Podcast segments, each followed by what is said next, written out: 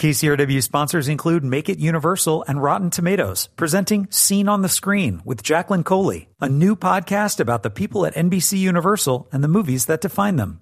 Available wherever you listen to your favorite podcasts. I'm Joe Morgenstern, the film critic of the Wall Street Journal. The good news, and there's no bad news, is that Sam Raimi's horror flick Drag Me to Hell is smart, funny, and cringeworthy for all the right reasons. And it's up to speed on the mortgage crisis, too. The heroine is played to sly perfection by Alison Lohman. Her name is Christine Brown, and she's an ambitious young loan officer bucking for a promotion to assistant branch manager. When an elderly, impoverished, and majestically repulsive customer named Mrs. Ganoush comes in to beg for yet another extension, on her home loan, Christine hesitates only for a moment, then turns her down. Given what we now know about permissive lending practices, that decision should have sealed the deal on her promotion. Instead, Mrs. Ganoush retaliates with an ancient gypsy curse, and Christine spends the rest of the movie trying to avoid eternal damnation. The villainess, bless her vileness, is played by Lorna Raver. Mrs. Ganoush is basically a werewolfish Transylvanian who gloms onto Christine with her one good eye and copes with a dental impairment, no teeth and bad dentures, by gumming her victim's chin at every opportunity. Alison Lohman's portrait of the heroine starts with innocence. A wide-eyed farm girl with a sweet smile, Christine would seem to be the genre's standard babe in jeopardy. Yet she's glad to compromise her principles if that gets her relief from all the creepy, slimy, and gooey terrors that come her way. One of them is a fly that strolls into her left nostril, then promptly strolls out of the right one. It's a model of computer generated minimalism. At least you hope for the actor's sake that the fly was digital. Most of the events and departures flow from a comical misunderstanding.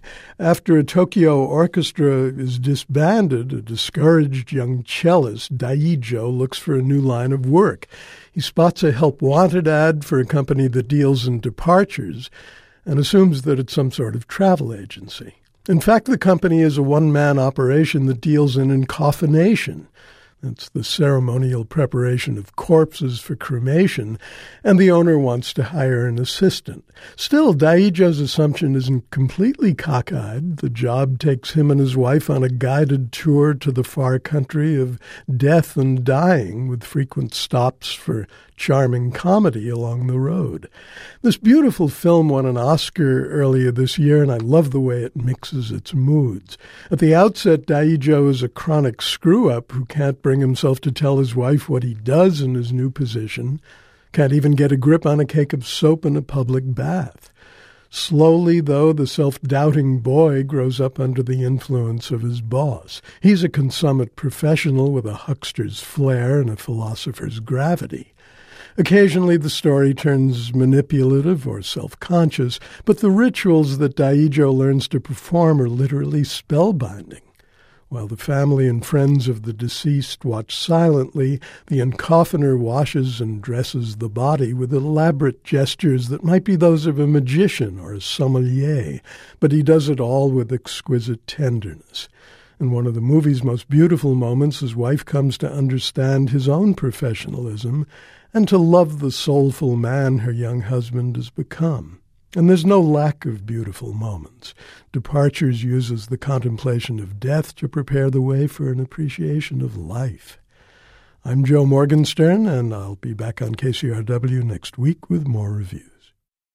KCRW sponsors include Make It Universal and Rotten Tomatoes, presenting Scene on the Screen with Jacqueline Coley, a new podcast about the people at NBC Universal and the movies that define them. Available wherever you listen to your favorite podcasts.